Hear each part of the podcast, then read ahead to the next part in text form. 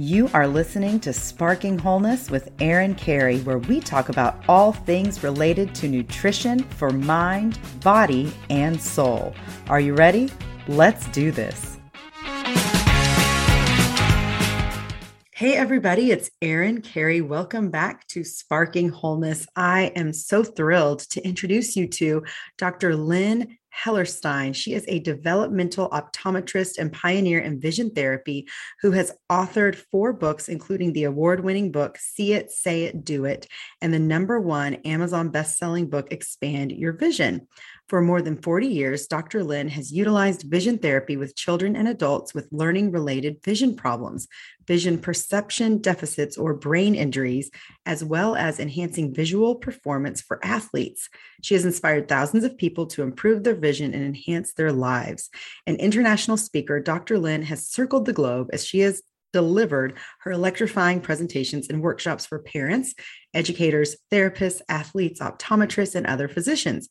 She has published extensively on vision related topics and is a faculty member at several optometry schools. She serves as a consultant to schools and rehabilitation facilities. So, welcome to the show. Well, thanks so much for having me. It's great to be with you today, Erin. Now, I'm just so fascinated by what you do. You are an optometrist by trade, but as we were kind of talking before we started recording, you don't necessarily deal with vision in a physical, what we see with our own eyes, but it's more than that. It's what we see on the inside. So, can you explain just how you got started in, in doing what you're doing? Sure.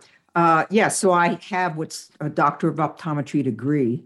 And for more than 40 years, I have practiced as an optometrist, prescribing glasses, glass, uh, looking for eye health problems, um, fitting contact lenses, the traditional things that optometrists do. And optometrists are the number one server for eye care in the US. But very early on, even before optometry school, I had my own visual problems. You know, that's how we often get into things that are, of interest to us. And, um, you know, I knew how to read, I wanted to read, I was motivated to read, had books to read, but reading put me to sleep. I mean, five or 10 minutes, my eyelids drooped down and I was sound asleep. And so I went through almost eight years of college trying to avoid reading. I mean, in eight years college, you can imagine what my worst subject was, what I dreaded the most. You know, it was English Lit 101. I just couldn't imagine why you'd expect me to read all those books. And so I've always had this, this real mystery, curiosity as to how come I can see 2020, yet when I try to use my eyes for something like reading, I fall asleep. And so I got involved in the field called vision therapy, which is a small specialty within op- general optometry. And that is where I started meeting patients of kids with learning problems, and adult with brain injuries and strokes, and athletes who wanted to perform better. And so for more than 40 years in practice, I treated those kinds of patients with great results. And just, you know, through this time, I I did a lot of research, I wrote books. Um, and now I'm really interested on looking at vision, not only the physical sense, like you said, 2020, nearsighted, farsighted, but much more interested on looking the vision on the inside. That's awesome. That is so interesting. Okay, so vision therapy. What what is what would you say vision therapy is? You mentioned that, and that might we might want to have a kind of a bigger explanation for that to understand. Surely, uh, vision therapy is somewhat like a physical therapy, a speech therapy, occupational therapy, but it really involves a visual system. And in vision therapy, we can help people learn how to track their eyes better, focus. Often people have double vision where they have words or letters that wiggle and move. And we, we're really teaching the brain how to be much more efficient in the visual system. Um, we'll even get involved with eye-hand coordination, mm. which not only is for you know young kids who are very clumsy and don't write well, but can go all the way to working with major league athletes to see the ball faster, be more accurate in eye-hand speed. And so vision therapy is not only remedial but enhancement for musicians, athletes, and many other folks. Wow, that that is so I didn't even know. I mean, it makes sense, but that's just never a lane that I've gone into myself and it's never anything we've talked about on this podcast. So I'm I I think that's so interesting. I love I already love where this conversation is going. So so tell me um, how can a person have 20/20 eyesight but still have vision problems and still need support? That's like the number one question that we get over and over again from a, the doctors, from the nurses, from the parents. 2020 just means that you can see a letter that's about an inch tall at 20 feet. You can actually have double vision and pass your school screening 2020 mm. with one eye, 2020 with the other eye. So it's an important measurement to see how near or far-sighted you are. But there's over 17 skills you need, for example, to be efficient in school or work. And visual acuity is only one of them. However, most people will say, Oh, I have perfect vision, I have 2020, and don't even realize there's all these other kinds of visual skills that contribute to being successful and productive. So when you're talking about even young children, you know, because my kids get their eyes. My oldest has, she's probably pretty close to being legally blind, um, just does not have great vision. My other two have perfect, probably 20, 20 vision or whatever is better than 2020 perfect. But you're saying that there are still things that kids, as they get into school, they can struggle with, whether it's reading or is this like other learning disabilities that keep them from being able to process information that they see? How does that play out in a, in a young child? Surely. Um, and those of you who have young kids, you can try this. You can take a little fun toy and just move that toy left and right, up and down in front of their eyes. And parents do that all the time with their infants. They'll use just their face and move back and forth. What you're doing is already screening to see if they have smooth eyed movements that are accurate. Then you can have them look from object to object, like one thumb to another thumb. And can they look accurately and stay focused and fixated? Well, that's the foundation of the skill you need to read. Reading yeah. is a ah. series of what we call fixations and saccades jump, get the information, jump, get the information. And then you can actually take that little target and move it closer to their nose. It's called the near point of convergence. Can they actually turn their eyes inward and converge?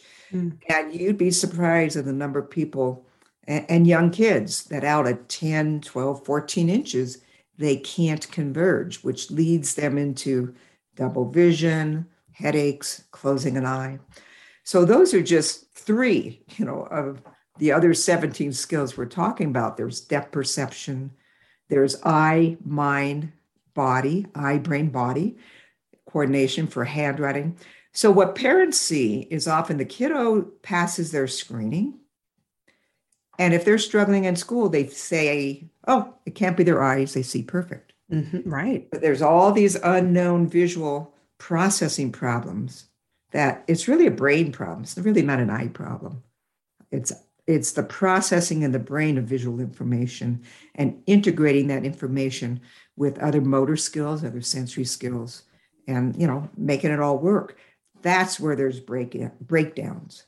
And the sad part, Erin, is that schools will screen for auditory problems, they'll screen uh, for motor problems, and they don't do very much screening on vision, which is your number one number one sense for processing information. Yeah.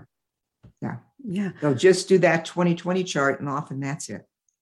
Wow, yeah, this is all such great information. Now, Dr. Lynn, I want to take a second. This is a great time to thank our sponsor for today's episode. Today's episode is sponsored by Sleep Number. My sleep number is 40, and my average sleep IQ score for the month of June was 86. That is my highest sleep IQ score ever. I've noticed throughout the last year, as I've been using my sleep number bed and being more intentional about my sleep routine, my sleep has been improving steadily to where now I am sleeping better than ever. So, why choose proven quality sleep from Sleep Number? Because picnics, water skiing, baseball games, and summer festivals are even better with a great night's sleep. Sleep IQ data shows sleepers who use their 360 smart bed technology get almost 30 minutes more restful sleep per night.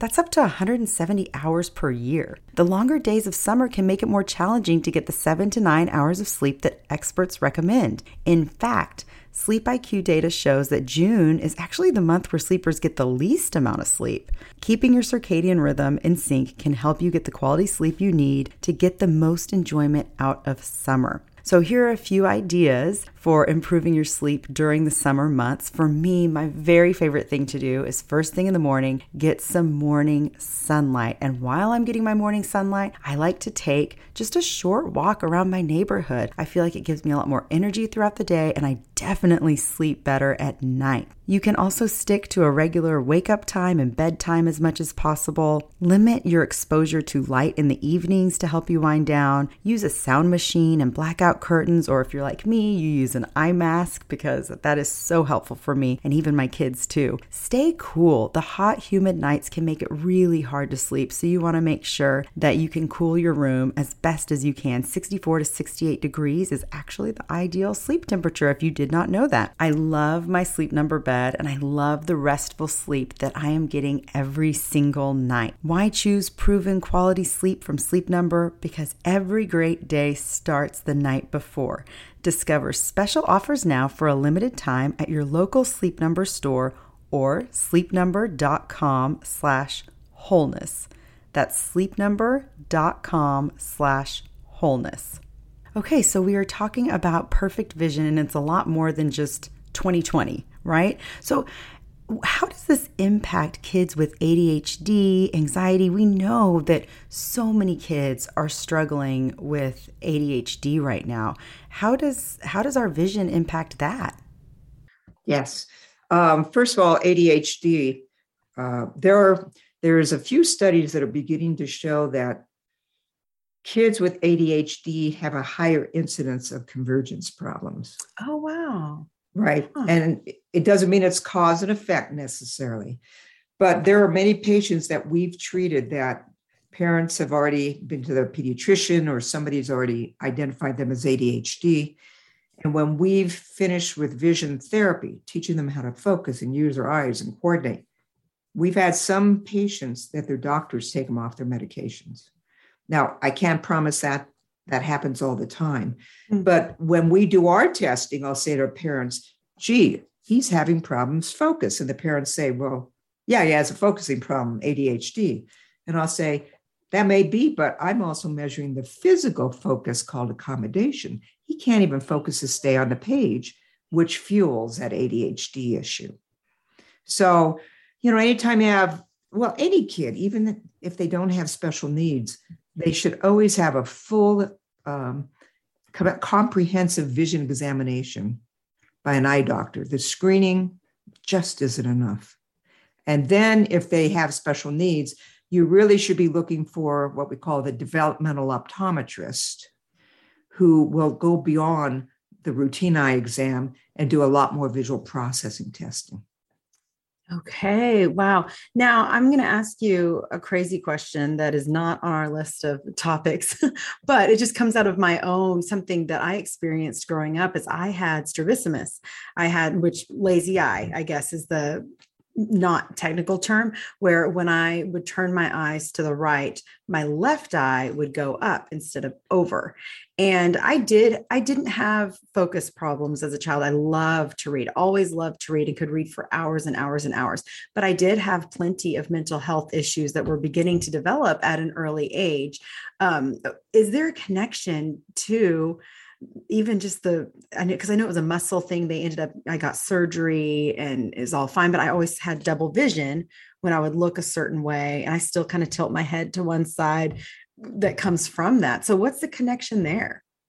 Yeah, great question. And I didn't even mention vision therapy for strabismus and amblyopia. Strabismus is like a crossed or lazy eye, and amblyopia is where you don't see well out of the eye even if you get glasses. Mm. Often you have both together, strabismus and amblyopia, or one or the other. Um, people get the terms confused and intermingled. It, that's a really interesting question because a lot of people think, well, you have a cross eye, just do surgery. And surgery may help straighten the eyes. but it doesn't mean it corrects how you use both eyes together. Oh, and you yeah. still could end up with double vision. You could still end up with what we call suppression, blocking the image of an eye. And it reminds me of a story in my book, See It, Say It, Do It. And it's a story about a little, uh, I believe he was about seven years old. And he had strabismus. He was very farsighted and had lazy eye amblyopia. So he had three eye muscle surgeries by the age of seven. Wow. And by the time I saw him, his eyes were pretty straight, but he wasn't tracking well. His eye hand coordination was terrible. He could hmm. hardly write. But his ophthalmologist said, Hey, you're good. We've cured your problem. And the parents are like, He won't go to school. He hates school. He won't read. Now what? So he was referred to me by a teacher. And when we evaluated him, he had all these other visual issues tracking, the depth perception wasn't there, focusing wasn't there. I had terrible eye hand coordination, uh, visual memory problems, just a whole slew of issues. So we couldn't totally cure the strabismus. I mean, three surgeries got him close, but you don't usually Wow. cure it. But we really could improve all these other skills. When we were done with therapy, his handwriting, and I have samples in my book to see the handwriting so scribbled. And then when he's done, you ought to see the change in handwriting, even though we really didn't work on the handwriting per se. We worked on the foundation of eye hand coordination for writing. At the end, his handwriting was great. The kid loved to read now. He was also a kiddo who hadn't been identified yet as being gifted. And nobody really looked at him seriously because he couldn't read and write well. Once we really gave him the skills to visually process, he was identified as being gifted, was reading in advance. And what he said, this is a seven year old, he says to me, My writer in me was squished and now it's gotten bigger. Wow. And so his whole mental attitude shifted when the world looked different to him. Now, I don't want to lead, lead you or your listeners to believe that you take care of vision problems, you cure mental health. right. I wish I had that magic pill to do that. However, anytime somebody is struggling for whatever reason, it could be certainly family situation. It could be because you're not doing well in school. It could be you're a clumsy kid and everybody makes fun of you. So there's millions of reasons that could be your trigger. If you find a solution to help for that child be more successful, you'll often get changes in behavior and emotions. yeah. Yeah. And we have many cases documented with that, with parent checklists, et cetera. Um, and, and this is where the visualization comes in is, you know, I remember having a little second grader sitting in my exam chair and I said, so how you doing? And she says, oh, good. And she's bubbly, having a great time. I said, how's reading coming along? And she just burst into tears. Now, we had her in therapy she was really doing better in tracking. But when she had to read, the image she had of herself reading was little, stupid, all the hmm. kids laughing. Because I asked her, What happens when you read? And she explained what was going on in her mind. I feel so stupid. And you could see her body scrunch up and you can see how small she became. So I said, Hold on, hold on here. Let's just take a break. Because once somebody goes into a, whether you call it a tantrum, an anxiety phase. I'm not the one who labels it. But once they're in that kind of a, a process, talking rationally doesn't usually work. We have to find a way to, hey, let's calm that hijacked brain down. Then we can address the issue. And you're the expert in that area, which I'd love to hear more on. But what I did was let's let's just take a second and tell me what's something you really like to do. So I just diverted her attention. And, and she stops crying right away and says, Oh, I love to swim. I said, Can we pretend that you and I go swimming together? Would that be okay? She says, Oh, yeah. So we pretend we jump in. We use the body to actually feel like we're jumping in. We're swimming around. And I said, Hey, I have a present. Catch this. She puts her hands out and I pretend to throw her some. She goes, What is that? And I said, It's a magic book that's waterproof watch it, dunk it in the water. So she's pretending to dunk it. She says to me, Is it okay if I open it? Now, this is a kid who wouldn't open a book and avoided it.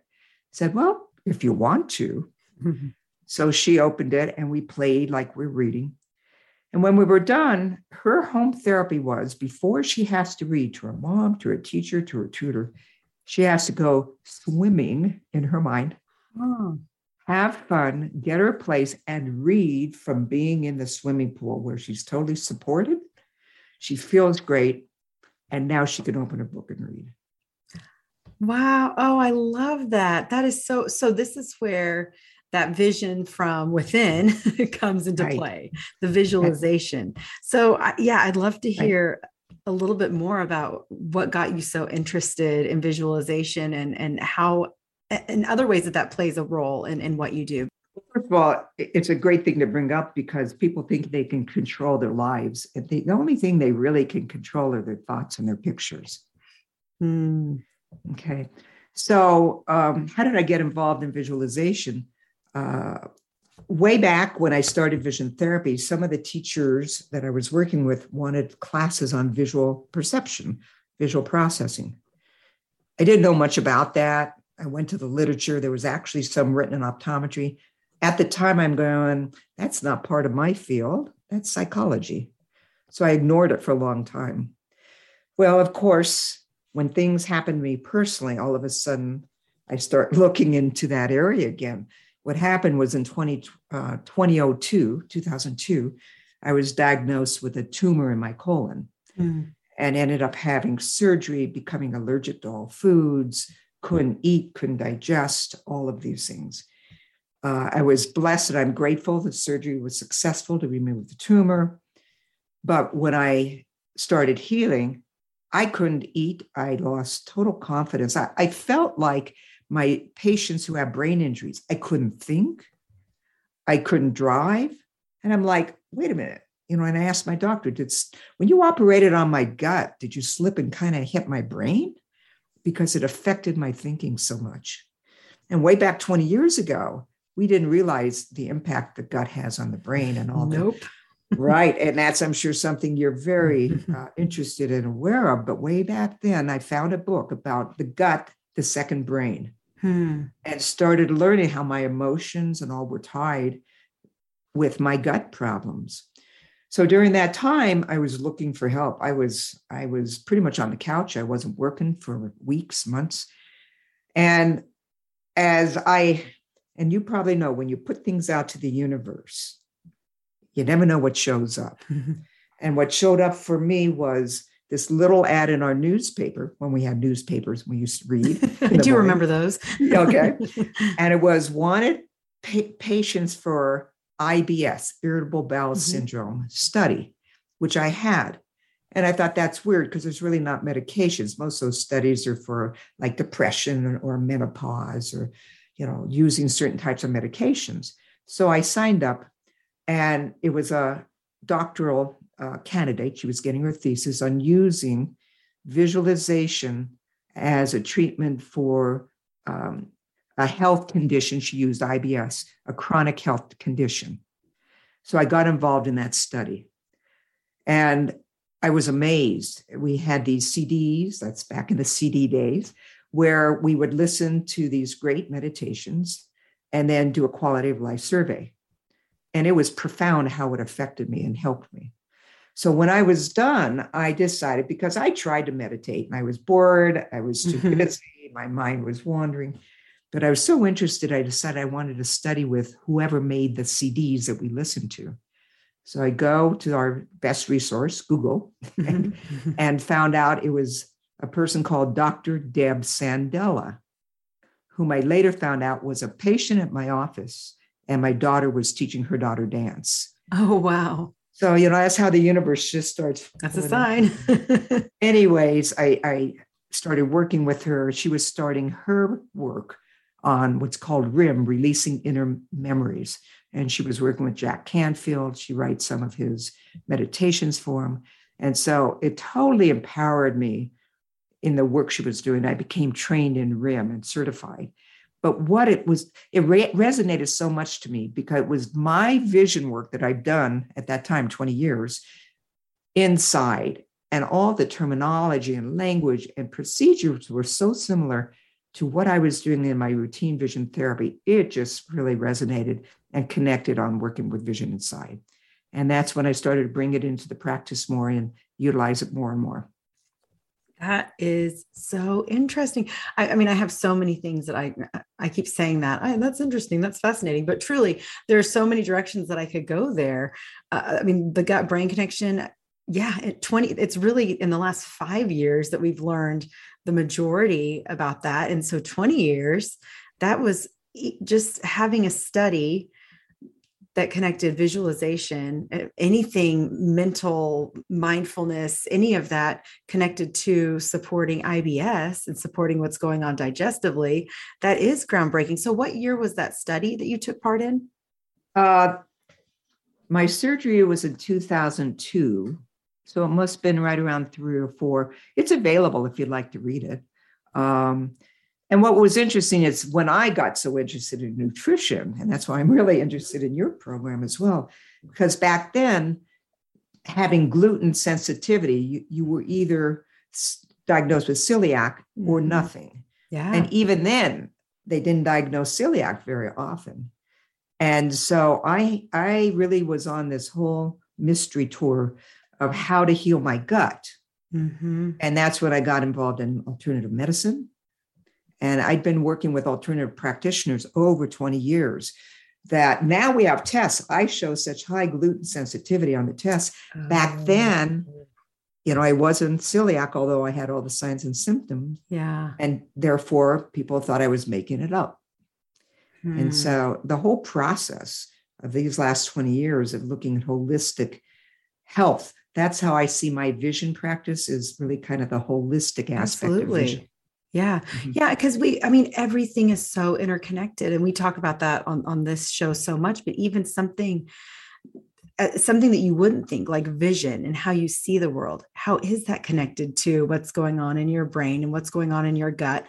But it is. And I think we also talk about the vagus nerve when we're talking about that gut brain connection. Well, the vagus nerve is a cranial nerve, it's a 10th cranial nerve, which that connects to our vision, right? There are so many neurologic connections. When you really look at the function of the brain and you'll see a lot of brain research is about vision because vision is represented in, in almost every part of the brain. You know we think about the eyeballs and then the visual cortex if you put your hand on the back of your head there's that little kind of ridge or bump that's the cortex. However there's visual connections to the temporal the parietal the frontal the midbrain so if somebody is involved, for example, in a car accident and they get like a whiplash or strained neck, almost always have vision problems. Hmm. The insurance company says, Did they injure their eyes? No.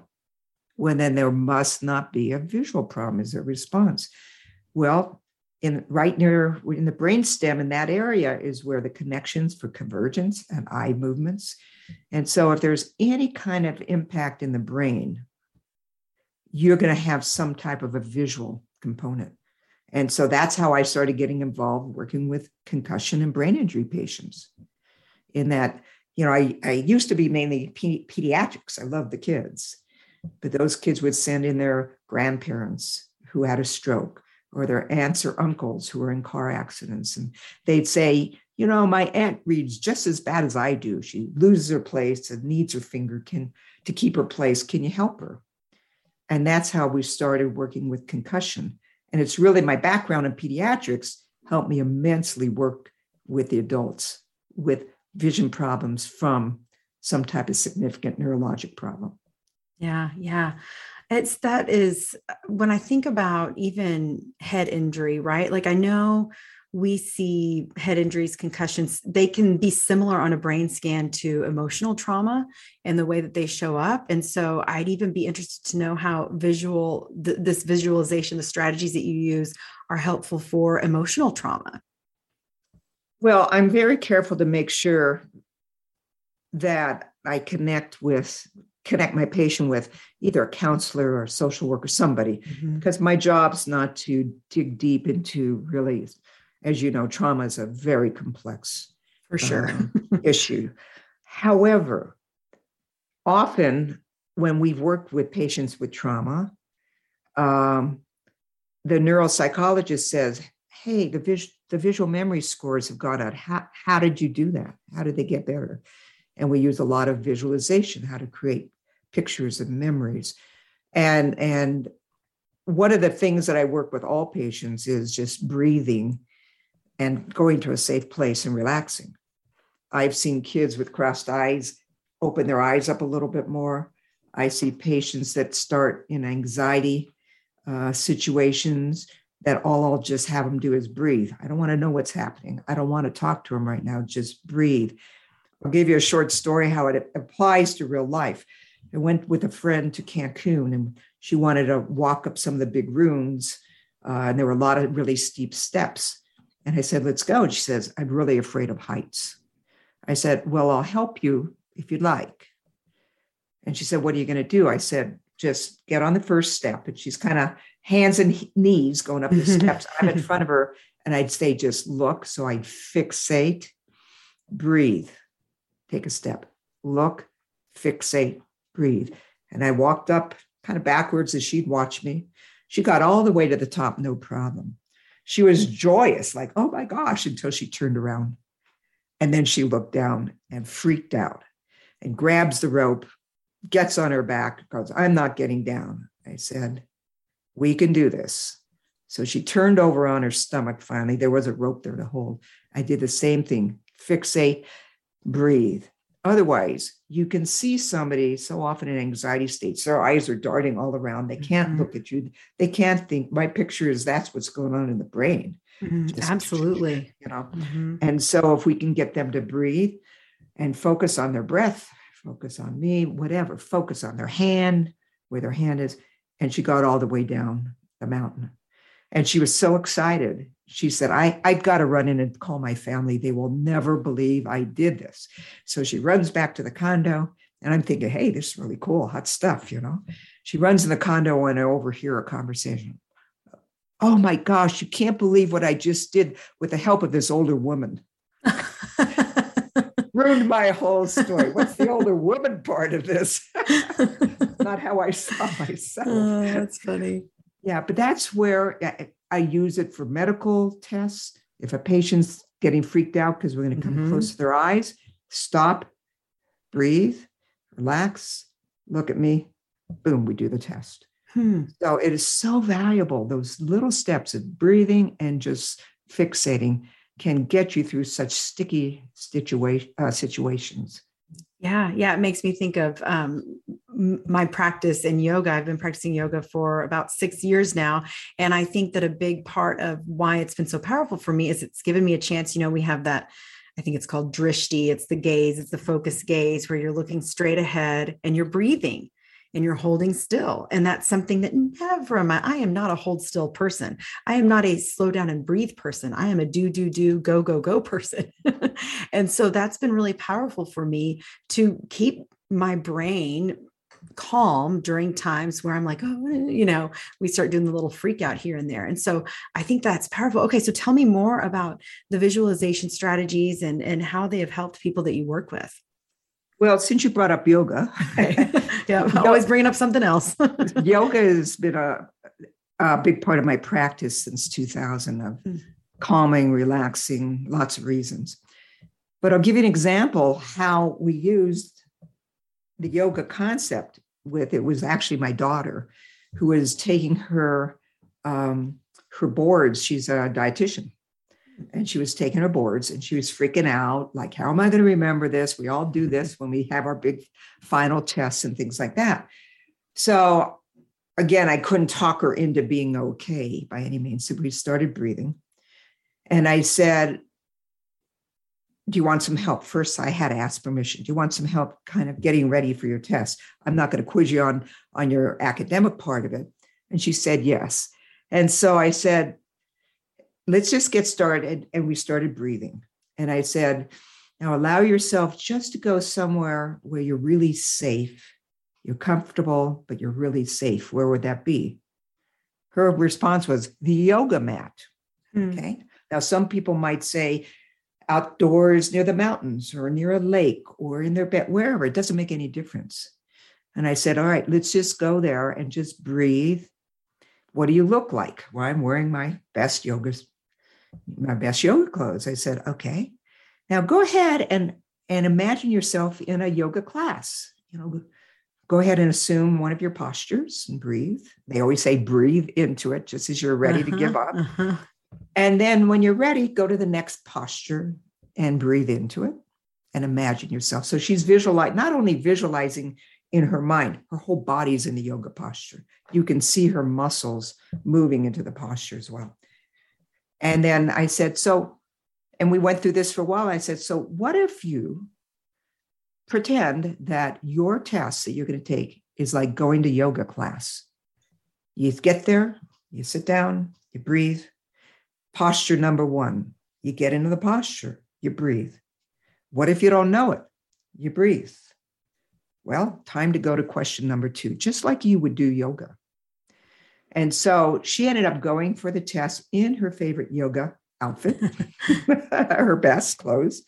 And that's what she did. She took yoga class through the test and did great. And I knew she would do great if, and we know so often people will perform great if they can manage their emotions. And that's probably in sports therapy one of the biggest problems athletes have. You know, when we walked our marathon, we saw a paper that says the good news is 50% of your success in a marathon is mental. The bad news is 50% of the marathon is mental. and so that's how you can utilize visualization into an everyday activity at any age, from a little kid to an adult. I love that. That is so powerful. And I, I, might I have a test coming up myself. I might have to use the the yoga mat as an example and see how that works. you know, whatever works for you. There's all of the stories in my book, which I which I'm sharing for you. It sounds like I'm creative in, in writing. Not at all. These are my patients who have taught me what's worked for them. And if you listen, that's where all the information is. And, and so there's just wonderful information for musicians or for little kids uh, or going to the doctor or having knee surgery mm-hmm. of just how to get yourself in a place where you have your power back just to be mm. and then yeah. to breathe yeah that's that's huge so do you have any other examples of how this has worked with um, with patients with children, anywhere from children to teens to what are some other stories you have? Because I, I, love hearing the stories. Yeah, I'll, I'll tell you about uh, this was an LPGA golfer. She came out of college. They expected her to be right on the top of the LPGA winners list, and she she didn't. She was just having injuries and not finishing. Her name is Val Skinner. She's also featured in my book. And Val was referred to a friend of mine in Wyoming who's an optometrist. And Val actually had a physical visual problem. She had what's called overconvergence, where an extreme overconvergence is like a crossed eye. Mm-hmm. She didn't have the crossed eye, but she had the tendency that they'd want to overconverge. So she spent all day long trying to keep her eyes straight. So Val was probably one of the most um, beautiful visualizers I've ever met. She taught me a lot about visualization. She could imagine hitting the golf ball and seeing every blade of grass go down in slow motion or coming up. She could see if she hit it to the right or hit it to the left. The problem Val had was because of her physical visual problem, when she looked at where the cup was, she misjudged the distance because of her eyes giving incorrect information. And she'd say it's garbage in, garbage out. If I think that cup is 10 inches closer than it is, I'm going to create a whole visualization around, wrong information and then get the result of not getting it in the cup. And it's exactly what was going on. So, first, she worked on the, the visual, physical part of working on the convergence and really working on the depth perception. And then she automatically made the adjustment in her mind because she was already a wonderful visualizer if she got appropriate information in. Well, great end of the story. She ended up being in the top 10 money list for quite a few years. Uh, she won the American Optometric Association Award for sports person who's really giving back to community because she's so um, interested and wanted professional athletes as well as you know just kids and young adults to know how important vision was in sports. Mm. And so we learned about the visualization from her. But again, the simple visual, physical part really played a role in how it messed up her visualization. Yeah. Yeah. So it's not just one or the other, it's it can be both. It could be either and or.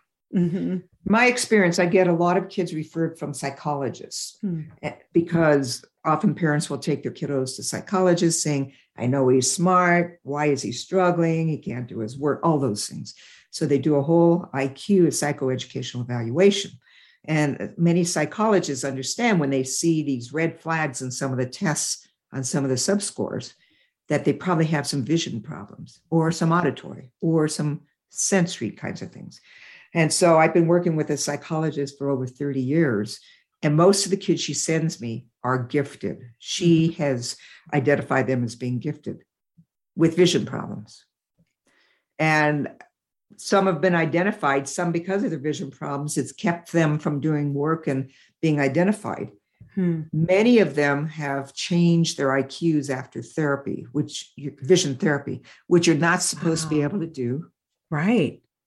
But you know, if you can't track well and you have poor eye-hand coordination, then the tests in the IQ part that really require time, time uh, tracking and accurate uh, mm-hmm. eye-hand coordination are going to be impacted. Hmm. If you give them better skills, they can take the tests better. There's a chance they could raise their IQ. I can't promise that. Uh, we were in the midst of a study, actually looking at, we had a group of patients that really had significant changes in IQ. We're getting ready to give it to a grad student for the stats. And the psychological group changed the IQ WISC from the four to the five. And nobody was interested in WISC 4 data anymore. Oh, so the study got lost uh. due to the technology change. But they're talking about doing the study again with a WISC 5. Wow. Wow. Yeah. I mean, that is incredible to that it that it impacts when you're having, but it makes sense. If you're having tracking problems, like you said, and that's going to impact the focus and your ability to even take some of these difficult tests. And wow, that's that's great. Okay. So tell me, where can people find your books and um, learn more about you and your work? Great. Um, the best place to find me is on my website, Lynn Hellerstein, L Y N N H E L L E R S T E I N dot com.